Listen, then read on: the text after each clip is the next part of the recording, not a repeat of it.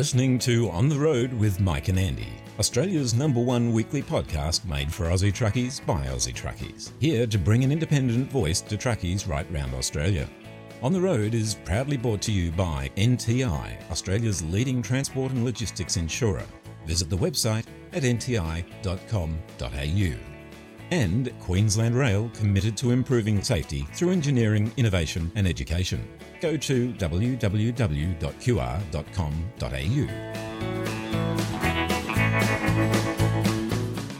G'day, and thanks once again for joining us for episode 99 of On the Road. It's a jam packed full show this week featuring interviews with Brad Millseed, Adam Gibson, and Luke McCrone, as well as all the latest from the On the Road newsroom, along with brilliant new Aussie music from Travis Collins and Bo Ness. And if you think this week's show is a biggie, just wait and see what we've got in store for you next week in our monster episode 100 show. But in the meanwhile, it's time we got this week's show rolling. So let's get this show on the road. Yes, get over there. G'day, I'm Yogi from Outback Truckers, and when I'm on the road, we're always on the road doing stuff out on the road, but when we're on the road, we're listening to the big rigs on the road. This is Simon Smith here from the Australian Big Rig Radio Roadshow.com. Truck and radio is what we do across Australia 24 7. Loads of trucking classics every hour. If you'd like to drop us a line, love to hear from you at some stage. Our email address bigrigradio at yahoo.com.au. Catch it down the road and take it steady out there. The Australian Big Rig Radio Roadshow.com.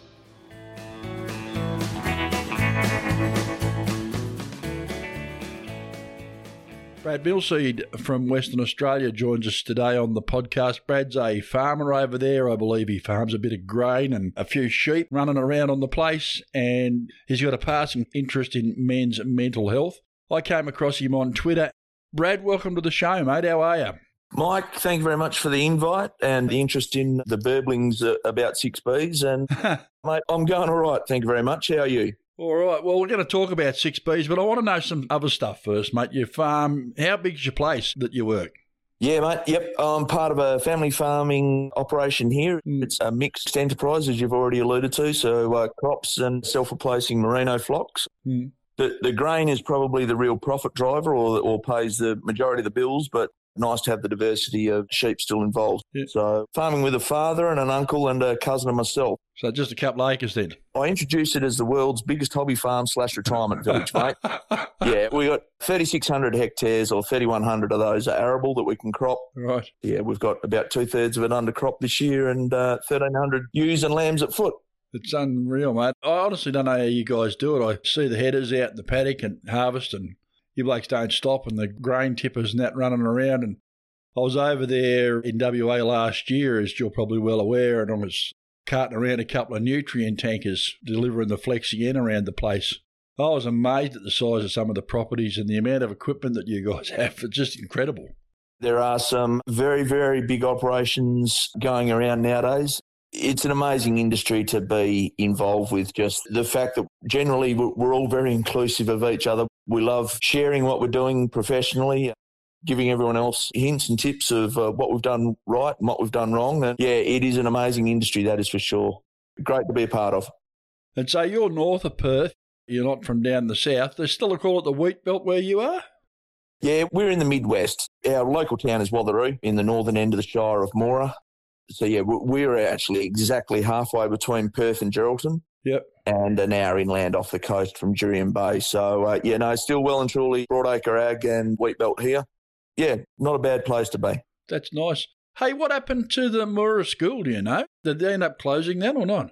No, it was just the residential college there that the uh, Labor government over here decided would be a good cost saving for them. And when they first got in, and we were very, very vocal locally, mm. the importance of that college for the 30 students that reside there that attend the local senior high school really is critical for this area. And to be fair, at the time, it draws or it has students from an area bigger than Victoria, basically. Yeah. Is the size of the area that it services in terms of it's the only residential college in that size of an area.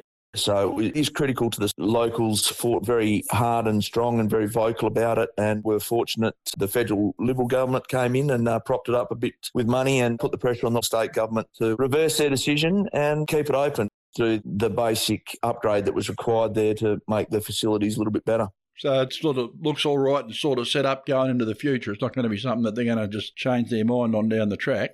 No, no, the investment's been made now, and oh, probably big picture. There are probably some small regional primary schools that are servicing very low numbers of students that probably should be rationalised and closed. But unfortunately, the government at the moment are certainly sitting on their hands and, and not making any of those moves at this stage. But no, the Moora Residential College at this stage is very, very safe, I would think. Oh, that's good. That was just a matter of interest, just a question that popped up because I knew about it. Yeah. And it was just one of those things that intrigued me when I was over there. There was a, a lot of screaming and shouting about it, and I never ever heard what the end result was. So that's good. Yes, great result for the school, the town, the Shire, and, and Western Australia, really. So, yeah, a good decision at the end of the day. So tell us a little bit about your local community, mate. We're quite fortunate here.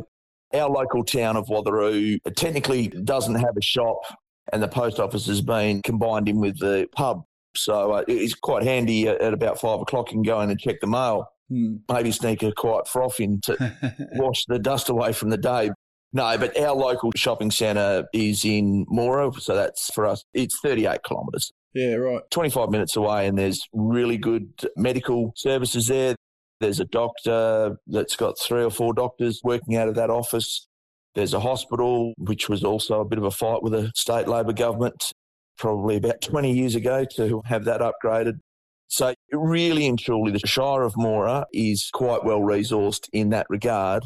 But you don't step too far outside of the boundary, and uh, yeah, all of a sudden there's lots of traffic attracted to Moora to fulfil their shopping needs and their medical and education and those sort of services as well are based out of there, mate. Righto. The 6Bs web page. I've had a bit of a look at that, mate, and it's an interesting looking thing. Your 6Bs, and you've probably heard this before, in fact, I know you have, you're sure to be, mate.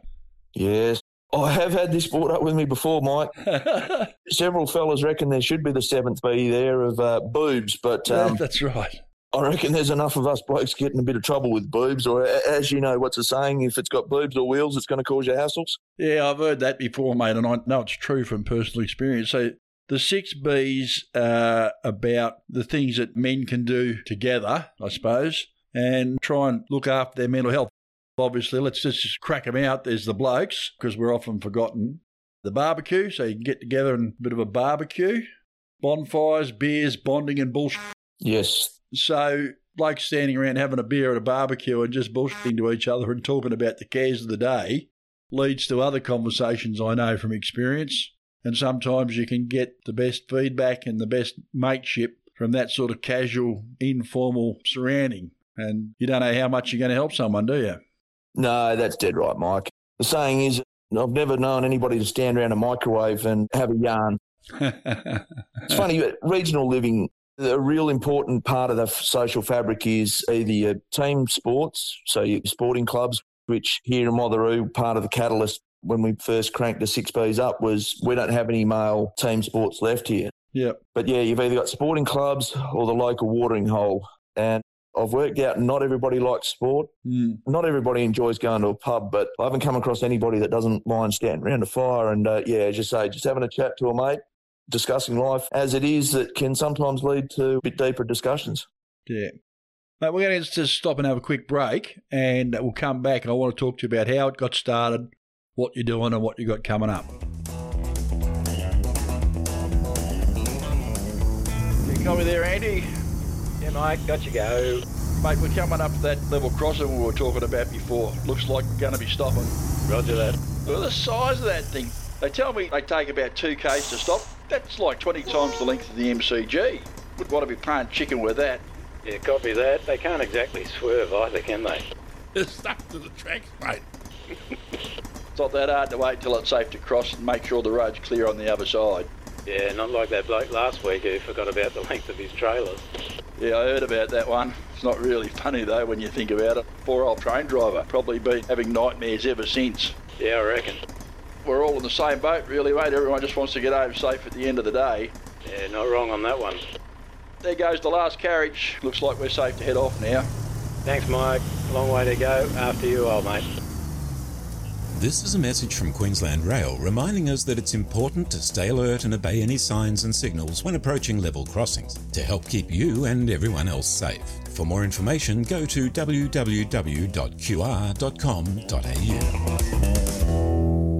And we're back. Brad Millseed from Western Australia, the guy with the six Bs.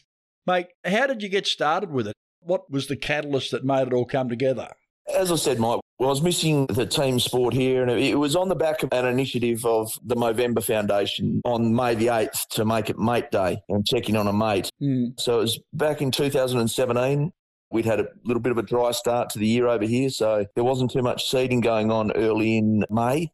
So we had some trees that had come down in paddocks and whatever that we'd collected and stacked up into a bit of a bonfire that we hadn't quite got around to burning in preparation for the seeding, basically. Mm. So I bounced it off a couple of local mates and said, Got this pile here. What do you reckon if we have bonfire next Tuesday? Mm. I didn't drop out the May 8th day, but yeah, it was on May the 8th, 2017. They both thought it was a bloody good idea. So I just flicked out the text message locally here. But as you said, I'm on Twitter and I happened to put it up on Twitter the fact that we were doing it. Mm. And the ABC regional drive radio program got hold of it and wanted to have a chat. I was just having a bit of a think about what I was going to talk about, and that's when the six Bs came to mind that they were going to be the six main components of it. As you said, there was blokes, there was going to be a barbecue, there was going to be a bonfire, there will be beers, and there'll be bonding, and we all know that those beers and bonding always leads to a bit of bullshit. so that's the background to how it started. Basically, I was yeah just missing my mates that we're all growing our own businesses, and we had families that were getting older, and yeah, we're just missing out on uh, catching up with each other. So uh, that was the idea to try and get the band back together. It's a great idea. And as you say, there are these things that are missing out because farming, like trucking, can be a pretty solitary existence. You spend a lot of time at work and precious little time to be able to socialise or you know do anything else. Is that the case for you guys over there? Yeah, it is, mate. We're all connected more than ever before, thanks to mobile phones and SMS and social media and all the rest of that that goes with it. But we're probably less connected than ever before as well because we're running out of those opportunities to actually catch up face to face and have a yarn. Hmm. Humans are herd animals. Even the most introverted person that doesn't like being around people, we, we all still need contact with other people along the way. So we are herd animals, and that face to face contact and chat is just absolute gold and very, very vital. So, what's coming up in the future, mate? You were talking about having an event at Pingrup, which will be this weekend. What's happening there? Yeah, look, it's funny. In the past, it's been individuals will make contact with me and say, Oh, I want to hold a six Bs. And I'll go, Yep, no, that's great. You organise it because you're going to host it and you're going to know your target audience better than I can try and guess it. So the one at Pingrup this weekend is organised by the CRC there. So the Community Resource Centre at Pingrup is organising it. Yeah, it's cool. We had one earlier this year up in Perenjori that the Shire organised up there. Just recently had one for the Think Mental Health round of uh, winter sport.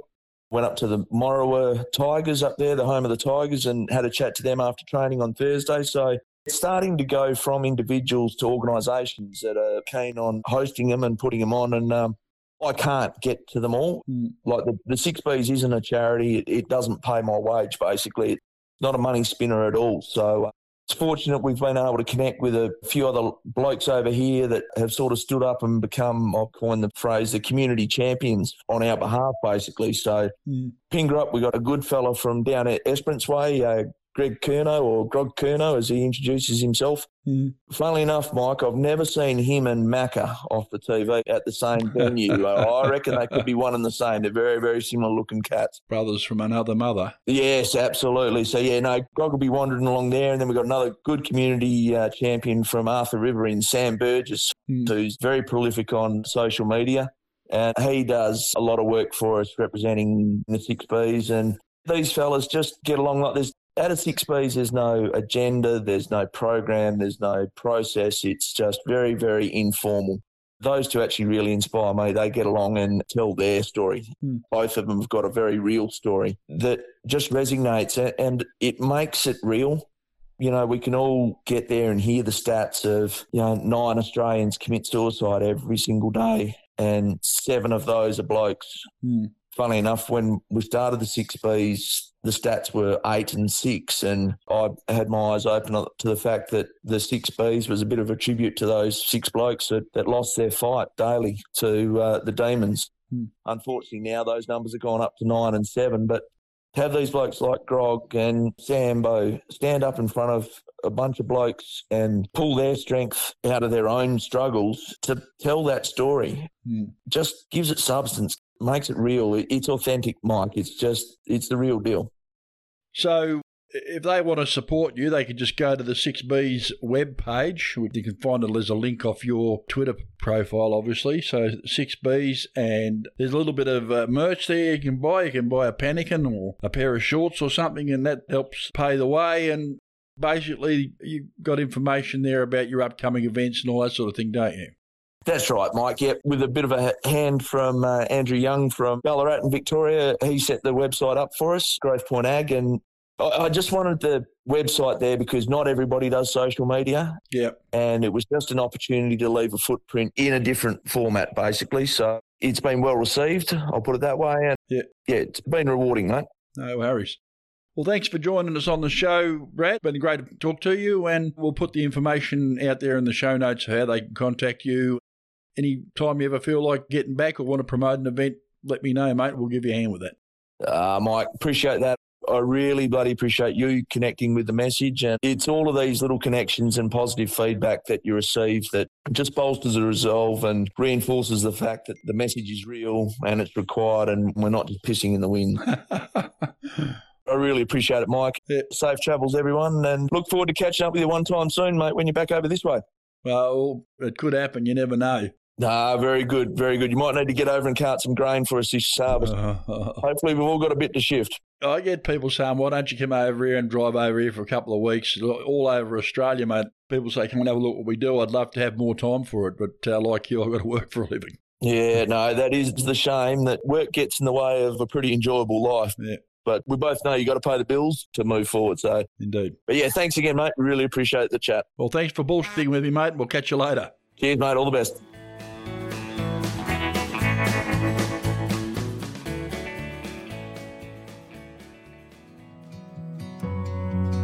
Number one, you're supposed to have it all together.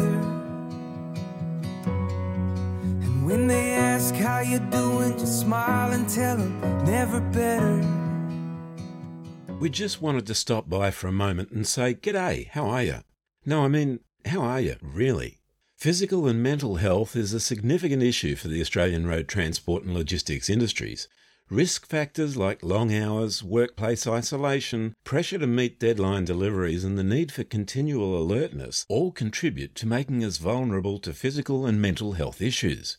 As much as it might feel that way sometimes, you are not alone. There are some incredible people and organisations in our industry whose sole focus is on helping you to stay healthy in body, mind, and spirit. All these numbers and addresses are listed on our website at ontheroadpodcast.com.au. Take care of yourselves. We really just want to see everyone get home safe and well. Oh, am I the only one who says I'm fine? Yeah, fine. Oh, fine. Hey, I'm fine, but I'm not. So let the truth be told. Long leading the charge in the Australian country music scene with his soulful voice and earthy sound. Here's Aussie music star Travis Collins with his new single, One of Them Nights.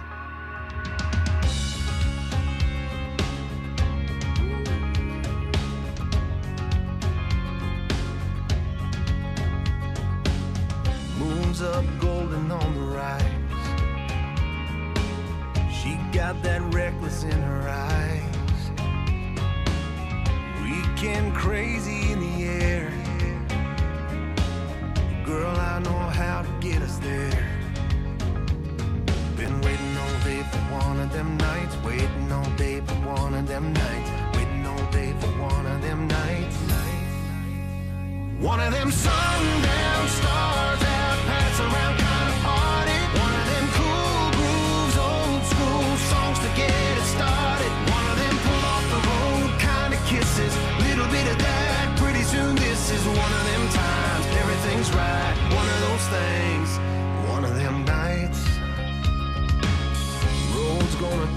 where it wants. Ain't no sign telling us to stop. I'll hold you close till the sky turns red. One of them nights when you don't go to bed. One of them Sundays.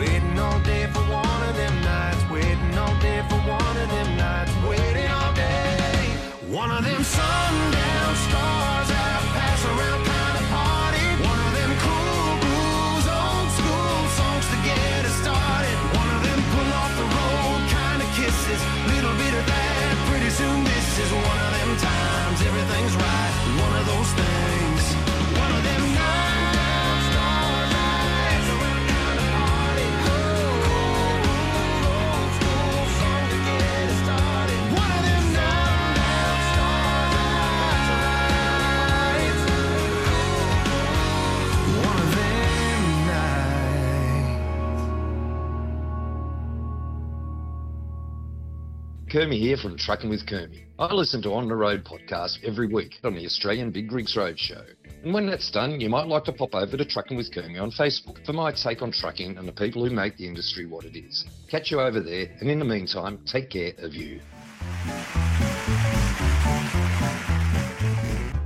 It's time for That's What You Think. Adam Gibson, risk assessment engineer from NTI, mate. Let's talk about driver licensing and uh, training and driver shortages, mate. What have you got to say? Have you got anything worthwhile to say?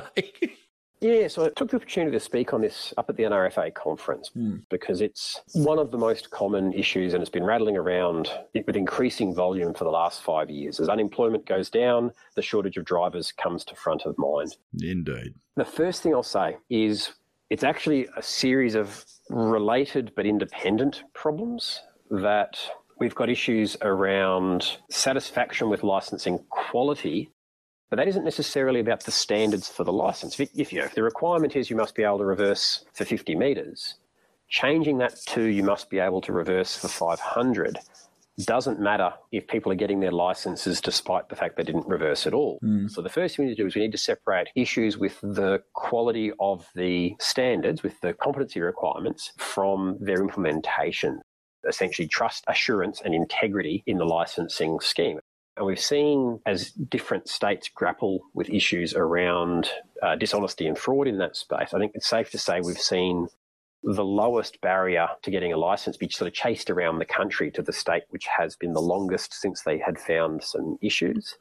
And I think there's got to be a smarter way there. I think we can actually come up with specifications for how we assure that process. How do we check that it's actually being done?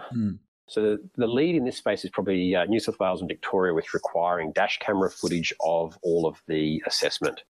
But I think we can go a step further and have a specification for license issuing bodies for what percentage of those videos they'll actually check. Yeah. You know, that it should be that if it's a new licensing issuer, so if it's a new school or it's a new trainer at that school, that the number is 10 times higher than it would be for one that's been issuing it for a while.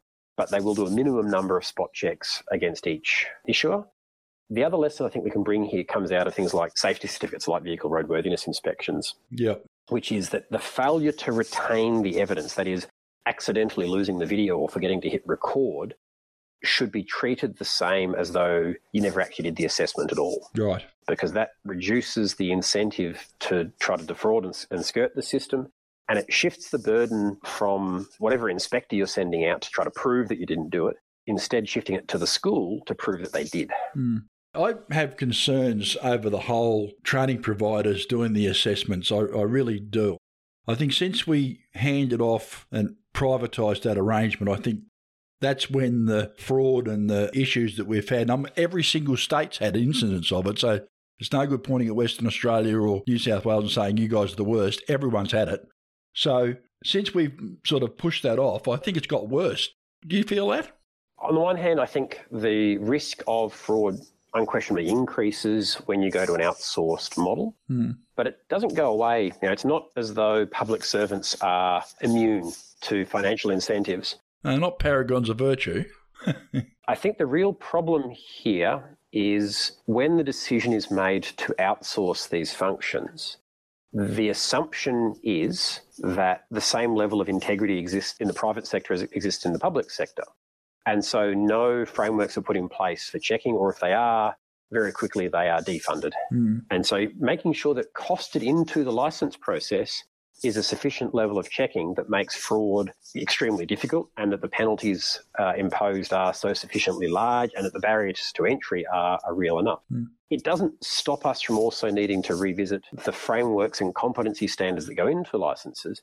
But when you hear people complaining that this driver who just gotten his license basically couldn't drive the vehicle at all, Hmm. that's not a problem with the standards. That's a problem with the process and its integrity. I honestly worry about the process.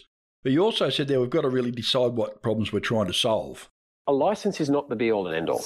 Hmm. You could imagine a, a, an alternative world where there was no licenses required to drive heavy vehicles.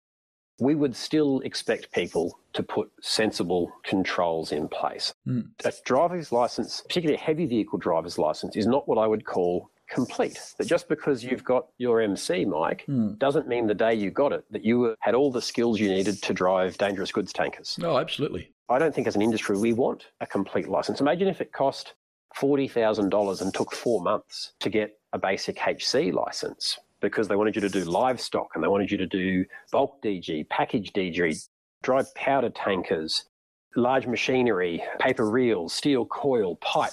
It would be absurd. Hmm. So a, license will only ever be a reasonably coarse sieve. It takes out a minimum standard around the basic controls of the vehicle. It should be normal, and we should expect as an industry to need to train our people more beyond just that license. Well, this is it. I mean, if you're going to do it, if you're going to drive a fuel tanker, then you've got to go and have the safe to load or SPL qualification, and you've got to go and have the terminal qualifications as well. I've got to have a dangerous goods license to do dangerous goods in a tanker, so you've got the tanker training plus the dangerous goods training. But other aspects of transport don't seem to have that. I mean, there's the load restraint handbook, which you're supposed to know and go through, but who actually does the training on that? Hardly anyone. The load restraint guide itself, it's a well produced document, but it, it doesn't give you the skills you need to do it practically. I've got a few carriers, mostly larger, that do some really great stuff in this space. Mm. If you're doing friction based, tie down type load restraint, so throwing a strap over some pallets, Mm. unless you've actually had a chance to see it instrumented, how do you know what 300 kilograms worth of tension feels like when you're leaning on that ratchet versus what 150 kilograms of tension feels like? Because that number is really critical. Mm. And so, if you've got a few operators that have load cells on some straps and chains so that the drivers can actually feel what that feels like. It doesn't matter as much for direct restraint, like cross chains for tying a bulldozer on, Mm. but for pull down, friction restraint, most people are only assuming that because the load hadn't fallen off at the other end, that must be good enough. Hmm. And the requirements under the HVNL for load restraint and in the non HVNL jurisdictions, they're the same, are actually more than that. The forces involved longitudinally are meant to be roughly equivalent to crashing into a car. Awesome. It's a great measure. Oh, and it means that simply that it hasn't fallen off Hmm. is not proof that you did your job. And that can be quite misleading. It gives a false sense of security that you're going to be compliant. Hmm. The next thing I think was worth talking about is I'm, I'm not, more my view, it's not necessarily something I'm probably need to do some more work with my colleagues on, Mm. is I, I'm not entirely comfortable with the current split up inside of licenses. Yep. And so I made a chart that looked at what's the heaviest thing that you can, what I call practically drive on each category of licenses is combination mass. Yep. So you've got about nine ton on a car license, a four and a half ton car towing a four and a half ton trailer. On a light rigid, you're looking at about, I think, I think we're at about 16 ton, you know, 15 on the truck, and then what is eight on the trailer, maybe 17. Anyway, a bit over 20 on a medium rigid, 40 on a HR, then it jumps to 70 or 72, whatever, on a HC. And then all the way I had to somewhere about 216, 220 for the heavier end of the Howard Porter Mega Quad, I think, over in WA. Yeah. So, how is it possible that in a 20 ton spread, we need three license categories, but then in a 140 ton spread, it's all in one? Yeah. The, the same license that lets you drive a 19 metre general access pocket B double also lets you drive a 60 metre super quad over 200 ton GCM. It feels to me that, and it's probably never going to happen. Yep. I'm not convinced of the merits of the LR and MR license. And similarly, it feels like we could have more granularity, some sort of more division in the MC space. Mm. Although I probably wouldn't do it on mass. I actually think it would be more sensible to look at I would say a B double and a B triple are more akin and can be covered under the same license than even a 30 metre PBSA double, let alone a 36 metre double road train. Well, having driven some of the biggest trucks in Australia, I can tell you now they're a very different thing to drive than basic B double. I'll tell you what, they stop a lot better than the B double, surprisingly enough. Once you've got EBS working, so every single brake on that combination is, is kicking in in perhaps 300 milliseconds. Yeah. The way that large combinations stop is just transformed by the difference between how that will stop compared to a traditional dumb pneumatic brake system on a triple road train mm. is huge. Uh, chalk and cheese. You stand on the brakes on your traditional Type 1 road train that's got no ABS, EBS, drum brakes, etc you stand on the brakes, you'll end up with your dolly in your dog trailer somewhere very, very untidy. Mm. But if you stand on the brakes in a super quad, you might flat spot a few tyres, but the bloody thing will be straight. There's no doubt about that. And there are some good things happening in this licensing space. I think it's worth calling out, mostly driven out of the state transport associations. What we might do before you get too far away, Adam, we'll just have a quick break now and hear from NTI, the sponsors of the show, and we will come back and we'll talk about some safety initiatives and some ideas maybe about how to make the licensing driving situation a little bit better. There's nothing more devastating for a truck operator than to be involved in a serious road incident. We've all seen the impact of heavy vehicle accidents, and at these times, when people are most vulnerable, it's critical that they have immediate support from a strong, stable, reliable, and experienced organisation. NTI is Australia's number one truck insurer, the specialist you can count on to protect your transport and logistics assets, with the know how to take control of the situation and the capability to reduce lost income by getting trucks back on the road again as soon as possible. Specialist products, experienced people, accredited repair and recovery networks, and industry advocacy is what we do. It's our specialty, and we've been doing it for more than 45 years. For more information, visit the website at nti.com.au or go to the NTI Facebook page. Welcome back. Adam Gibson, risk assessment engineer with NTI, is back with us Mate, we've been talking about licenses, licensing systems, and braking and how some of these vehicles handle, and talking about the variations in the size of the vehicle you drive from the licensing. There are a number of initiatives that are happening across Australia, and we want to talk about those now for a few minutes. Mate, what have you got to say about what's going on, for example, in Victoria and Queensland?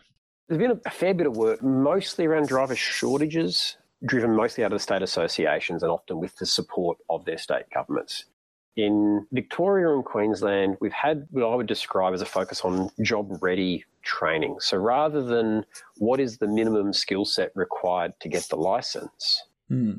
it's what's the skill set that the employers they're going to hire these people at the end what are they asking for and how do we deliver that and that's really about bringing a higher level of quality and, and, sort of stopping the race to the bottom from the driver trainers and the driver schools. Mm. I'm a, a, huge fan of uh, Armstrong's driver training down in Victoria. Got a lot of time for the team there, and they've done some really great work. The ideal course is a nine day course. And what's all of the things an employer is going to want you to have been exposed to before you walk into the yard that first day? It's some really great stuff there. Similar initiatives in Western Australia, again, with government support to come in and, and help carry some of the cost of that training. But I, I have to call out one element of this that I really love.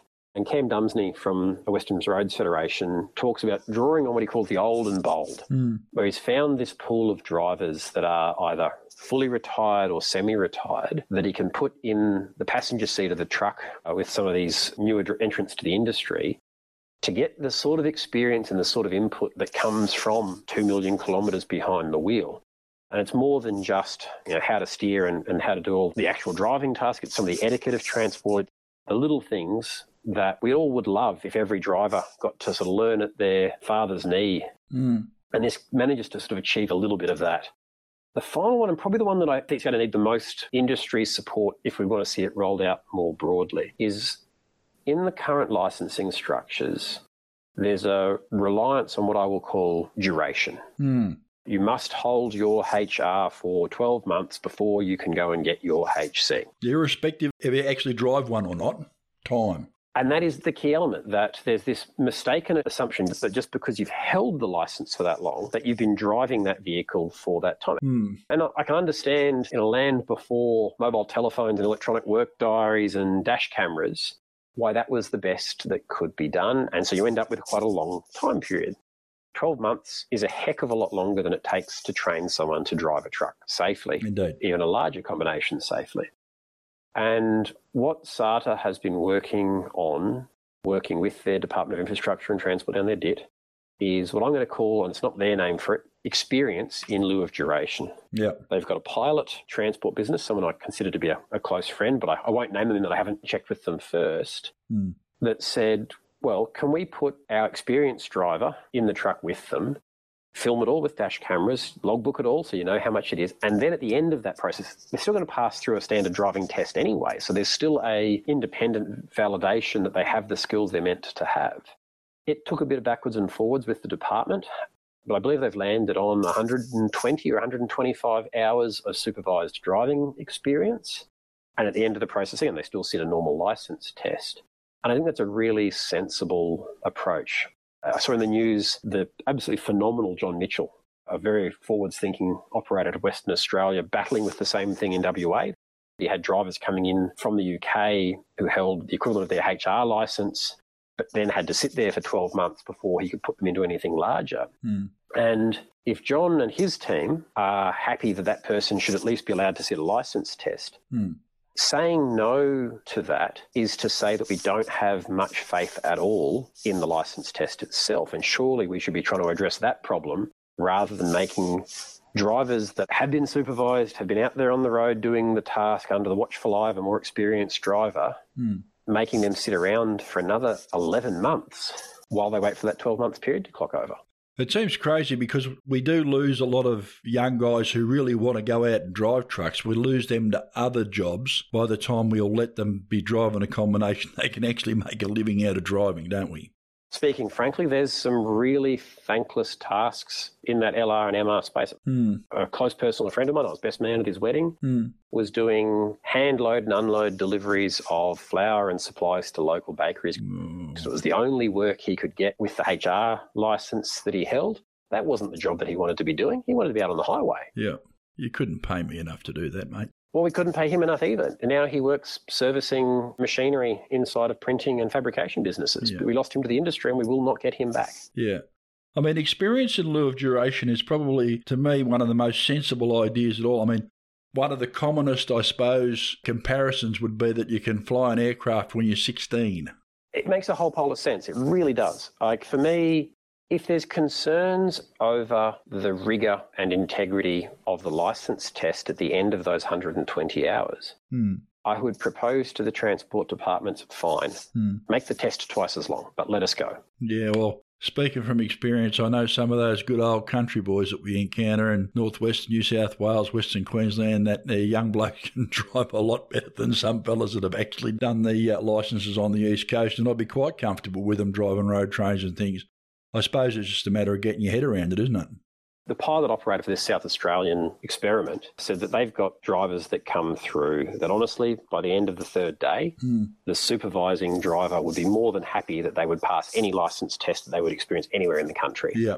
But they still have to sit there to clock up the 120 something hours before they do. Mm. They're willing to live with that. The original proposal, I think, was more than double that for the duration, and it got to a point where it was simply uneconomic. That even in a time of shortage of drivers, having to pay two lots of wages for months mm. wasn't something that operator could bear. Well, we- we've got to be realistic, but we've also, at the end of the day, got to produce a driver that's capable of soloing, for the want of a better description. And the experience in lieu of duration thing seems to work, but it's got to be done properly. Yeah, and I think the same discussion we had around integrity earlier. You have to have dash camera footage of all of that 120 hours, hmm. and failing to retain the dash camera footage should have the same consequences as not having done the experience at all, and all of those things. Using the technology and the tools we have available today, we have better options than simply sit down and wait 12 months while you do a desk job. Hmm. So why don't we make them available? Indeed. Adam Gibson, thanks for joining us again on the road, mate. It's a a great pleasure. I always learn something when I talk to you, and we'll see you about the traps, I suppose. Uh, thanks for having me, Mike. Talk soon. This is Adam Gibson from NTI, and you're listening to On the Road with Mike and Andy. For all the latest industry news, go to www.bigrigs.com.au. G'day, Mike. Had a couple of warmish days there, mate, but it feels like winter's back now. Winter is back and with a vengeance, mate.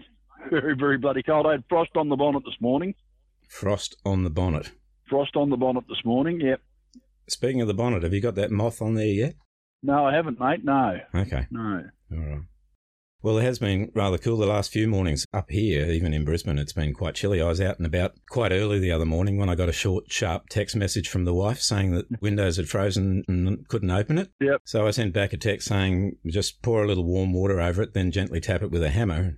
About 10 minutes later, I get another text from her saying, tried that. Now the computer won't work at all.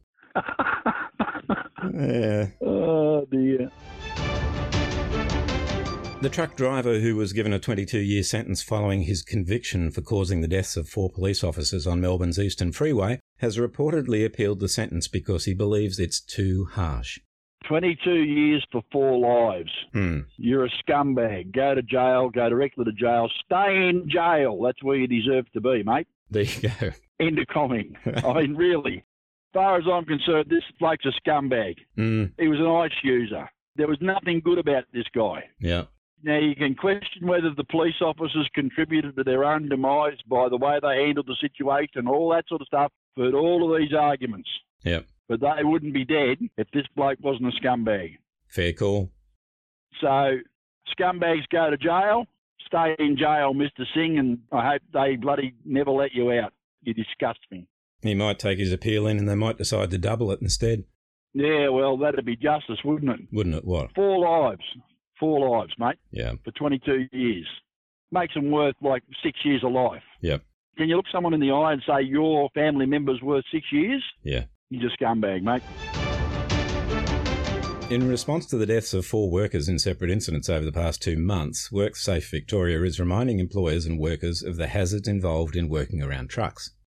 Yeah, and you can't be too careful. There's more dangerous things than driving the truck itself when it comes to handling the loads or interacting with the environment where the trucks are.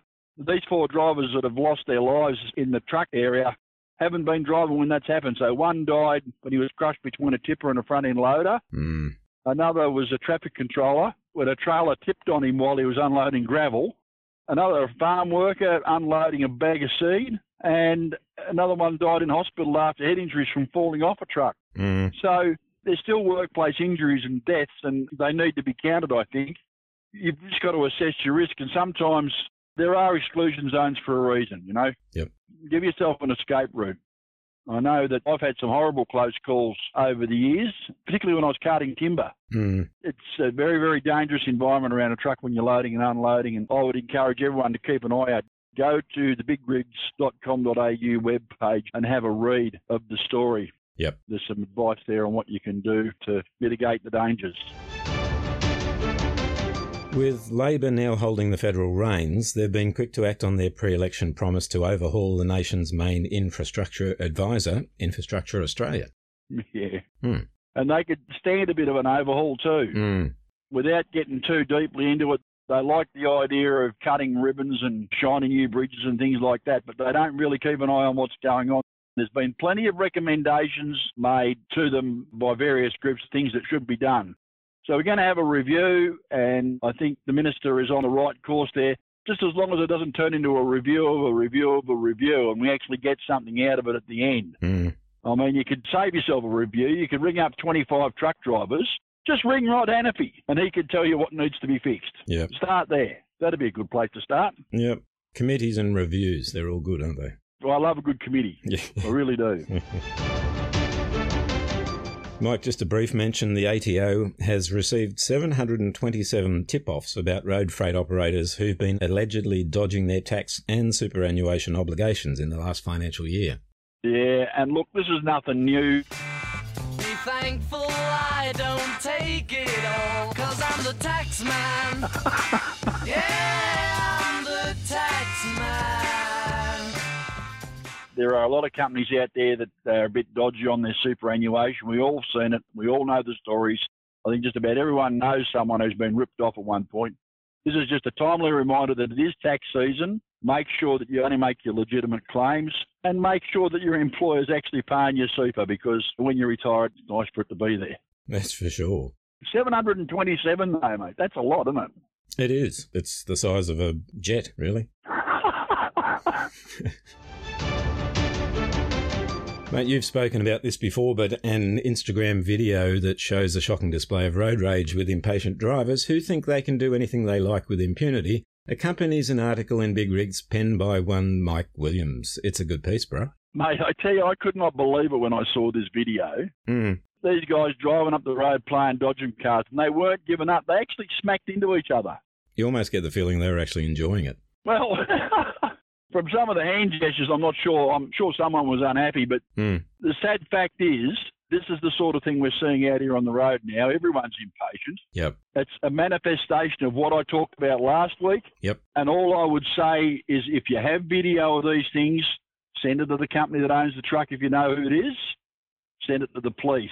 Let them sort it out. We don't need these clowns on the road sharing the road with us. We really don't. That's for sure. If you want to know more about it, I suggest you get into Big Rigs and have a read of Mike's story. It's a good one. Yeah, thanks, mate. Mate, 10 people were injured in a nine vehicle crash on Adelaide's southeastern freeway earlier this week, with a Queensland truckie being arrested and charged with a number of varying offences. Yeah, they're going to throw the book at this bloke. And I'm a little bit torn about this, mate. This bloke has ended up in a horrible mess at the bottom of the hill. All the carnage there. Lucky no one's been seriously injured or killed. He should have ended up in the safety ramp. That's where he should have ended up. Mm. The police are saying that he doesn't have a licence. Well, I don't know. I don't want to cut the guy any slack, but he's 60 years old. And does he not have the right licence for the class of the truck, or did he just not have a licence at all? Or Mm. there's a lot of detail to come out of there. He's been charged with nine counts of dangerous driving occasioning harm Mm. and a swathe of other charges as well. Mm. The simple fact is the industry have been talking for 10 years about needing a third safety ramp down there at the bottom of the hill, and there's plenty of technology that they can use. When I wrote about the safety ramps there, those ramps on that hill are probably amongst the best designed ones in the country anywhere. Mm. There are other technologies, though. They're talking about the space and the geometry of the bottom of the hill. Well, those wire ramps from America, the catch nets, Yep. they wouldn't be a bad idea down there. And I think that Steve Shearer from SARTA was talking about that. And he's, you know, right on the money. The simple fact is, do we have to wait for another serious accident down there and for someone else to lose their life before we do anything about it? Is that what it takes? More death? Yeah. More carnage? This wasn't the same spot, was it, where they had the truck parked at the bottom with the please crash into the back of me trailer on it? Yeah, it was actually, yeah. So they moved that thing, have they? no, they've got the ramps open again now, mate, and the police crash into me truck was sighted above the safety ramps, which is further up the hill. Ah, okay. What's happened? This guy's he's gone down there. Now, there's a couple of parts to this. Yep. The first part is that the truck that he's driving is a little Mitsubishi. It's got an exhaust brake, not an engine brake, and there's a difference there. Mm. And, and I don't need to explain that to the drivers. Sure. Sometimes these exhaust brakes don't work that well. I don't need to explain that either because they're crap usually. Mm. And it's a little truck and it's got a big trailer on it. And from the look of the cartons and stuff in there, God knows how much it weighed. But the traffic crowd will know to the last kilo how much it weighed by the end, I'm sure. Yeah. It's just overwhelmed the whole system. If it was an automatic or a manual, did he just fail to take control of the vehicle? Mm. What worries me is they're going to blame all this on the fact that he didn't have a license. Yeah. It's a contributing factor, certainly, but it's not the reason why it happened. So I really do hope they look at it further. I want to know where the simulator is that's supposed to stop all this. I was just thinking the same thing that it's a bit like a UFO, isn't it? It's reportedly been seen, but no one knows where it is. Well, there was a big splash and photo opportunities for all the bureaucrats when it was commissioned. Hmm. And you listen to the people when they did the taking it to the streets there, talking to the witnesses, old drivers should be trained more. Yep. Now they're saying drivers should be trained more. Hmm. Not long ago, we're happy to get four, five, seven visa holders and stick them in a truck and wave them bye bye. I mean, make your mind up. Yeah. I reckon some official somewhere's got that simulator parked in their garage and they've converted it and used it as a camper trailer or something. Playing video games on it with the kids. Yeah, yeah. God knows, mate. I can't even find out where it is, and I've tried. Hmm. Righto, let's move on, mate. I've got another quick mention to go before we go. Yes. I had a bit of a chat to a chap from the EPA the other day, and uh, Adam put him on to me. Adam Gibson from NTI put him on to me and said they've done a uh, manual about wheel fires and looking out for fires on trucks and things. Hmm. There's an interesting article there that's actually an ATN magazine where I've got the article from at the moment. Mm-hmm. But I'm pretty sure all of the trucking mags will have an article about it. We're going to get them on and we'll have a bit of a chat, do a bit of a something to talk about about wheel end fires and their manual, mate. Let's have a bit of a chat and see what it's all about. That'd be good. Well, there you go. That's me, mate. I'm done. All right, mate. Well, our thought for the week, sort of, I guess, following on from your story last week and the story again this week about the road rage, Mm. a little thing to consider, and that is patience is not the ability to wait, but the ability to maintain a good attitude while you wait. How true's that? Uh, Something in it for all of us, as you would say. Indeed. Indeed, mate. Well, it's, it's, it's God. Sorry. Go on, die, you bastard. Someone's got me by the throat. Come on. Uh, Oh, dear. All right. Thank you very much for that, mate. oh, good, buddy. You take it carefully out there, and God bless you and all who sail upon you. Thank you so much. See ya. See ya. On the Road News is brought to you by Big Rigs, Australia's national road transport newspaper. G'day, everyone. This is Gordon, your favorite Canadian refugee trucker living in America, where, whilst hauling logs around the far northern reaches of Appalachia, I enjoy the On the Road podcast with Mike and Andy. Keep it up with the news and history and everything that's good about trucking in the land down under. What a great show. Thanks a bunch.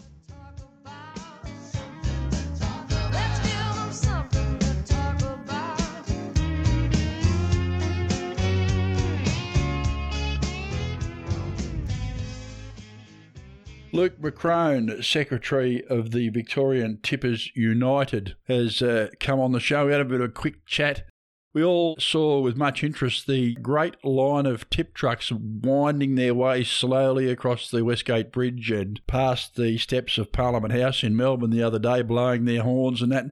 Mate, what are you bastards up to down there? Well, it's all in pursuit of a fuel levy, Mike. We're, I suppose, one of the few sectors of the transport industry that aren't getting paid a fuel levy, and we've been able to get away with it, I suppose, for years. But the current situation with diesel and the removal of the rebate by the government has made it untenable without a levy. So we're fighting pretty hard to try and get one introduced. Didn't Andrews agree to one like three months ago, though? Yeah, that's right. So a lot of the work here in Victoria at the moment is on government infrastructure projects, uh, the Westgate Tunnel, level crossing removals, you know, all sorts of infrastructure that's been upgraded here in Victoria. And the state government actually sets the rates for tip trucks on those jobs. Right. And they've got a cost model they use to do that. And they adjust that periodically from time to time. Mm. And about three or four months ago, they had diesel in there at, I think it was $1.20 from memory, like very low, way below where it needed to be. Yep. So we kicked up a bit of a fuss then, and we said we were going to do a protest, same as one we did the other day. And the government came to us in a bit of a flurry and said, no, no, no, we can sort this out. And they adjusted the rates. They put fuel in at, I think, $1.85 and said to us that they'd move towards a fuel levy in the next three months and that they'd consult with us. You know, guys that actually own trucks, run trucks, know how much it costs to put one on the road. Mm. And despite numerous attempts by myself and the VTU to start those discussions, nothing, absolutely nothing came back. And then we heard the other day that they were going to make an adjustment to the rate, but no fuel levy Right. and uh, no discussions with us. And that was it. That was the last straw. Right, so you blokes decided you were just going to have a bit of a protest. I see you got pretty broad coverage on the regular mainstream media. Yep. What's going to be happening down the track, mate? I mean, as it stands right now, you guys are just nowhere, aren't you? Yeah, look, we've made a little bit of progress since Wednesday's protest. Uh, we've been in touch with some advisors from the Premier's office. We're meeting next week with Industrial Relations Victoria, who've got a hand in setting those rates. So hopefully we can make some headway, but if we don't, then we'll look to ramp up the campaign to, you know, apply more pressure and hopefully get the result. And what does ramping up the campaign look like, mate? Oh, look, that'll be a matter for the committee, but there's a few options on the table. We could just go for an indefinite stoppage. We could look at doing some protests around the Westgate Tunnel project, which is the state government's marquee infrastructure project. We could look at dropping our trailers and only work in tandems, which would be a big problem because there's just not enough trucks at the moment to move the dirt that they need to move. So if we were only working tandem, it would make the problem even worse. So there's a few options available to us, and we'll pick one and, go for it. Do you have enough support to do it to make it have an effect, though? I mean, is there enough guys angry about it to say, listen, this is what we're going to do? It looked like you were fairly united on the telly the other day, but we all know that you know there's plenty of outlaw truckers until it comes time to do outlaw trucker stuff, and then they just go missing in action. So, yeah, how are you blokes looking there? There's probably about 1,500 trucks in Melbourne doing the sort of work that we're talking about. Yep. We had about 150 of them at our protest the other day, which is only a small percentage. Mm. But for every truck that was at that protest, there would have been two or three more parked up at home Mm. because we started it two weeks earlier with a 24 hour stoppage. And we had, I think, 350 came to our meeting and about a thousand trucks parked up across Melbourne. Wow. Since then, we've made a little bit of progress with some of our hirers. Mm. So the government work makes up, I don't know, look, I'm only guessing, but I'd say the government work makes up somewhere between 30 to 40% of the work in Victoria at the moment. Right. The rest of the work on non government projects, we have been able to secure a bit of a rate increase there for a lot of the hirers. So, look, we are making progress. It's just whether or not we end up with a fuel levy. That's the sort of question. Mm. All right, mate. Well, Victorian Tippers United, I suppose if uh, someone's got a tipper, they should know about you guys in Victoria anyway. They should. Yeah, they should. And if they want to contact you, mate, have you got a web page, Facebook page, mobile number, or something like that they can contact you on? Look, the best way is probably our Facebook page, which is Victorian Tippers United. If they look that up on Facebook, they'll be able to join. They've got to answer a couple of quick questions so we know whether they're from the industry or not. Yep. But if they've got a tipper, they shouldn't have any trouble with that. Or they can shoot us an email at victippers at gmail.com. Righto, no worries. All right, Luke, well, keep us posted, mate. I'd like to know what happens with the developments down the track, and uh, good luck with your fight. No worries, mate. Thanks for your interest. Good on you. And thanks for your podcast. It's good for the industry. No worries at all, mate. You take care. See you, buddy. See ya.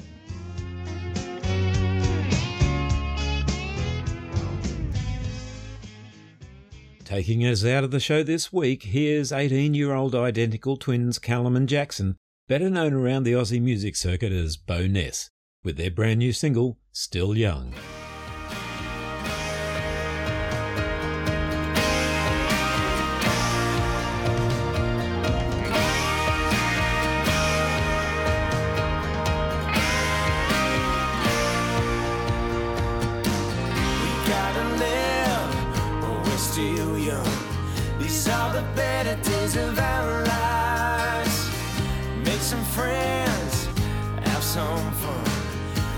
Every night until the sunrise.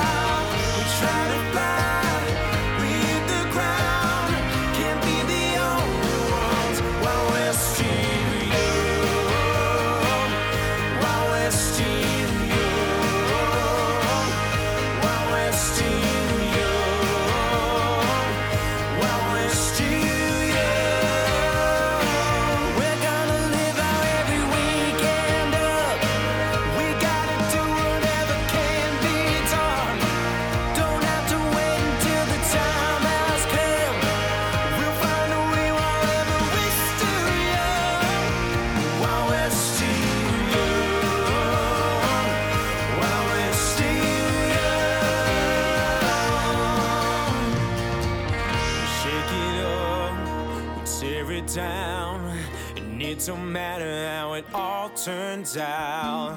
We try to fly, we hit the ground. Can't be the only ones while we're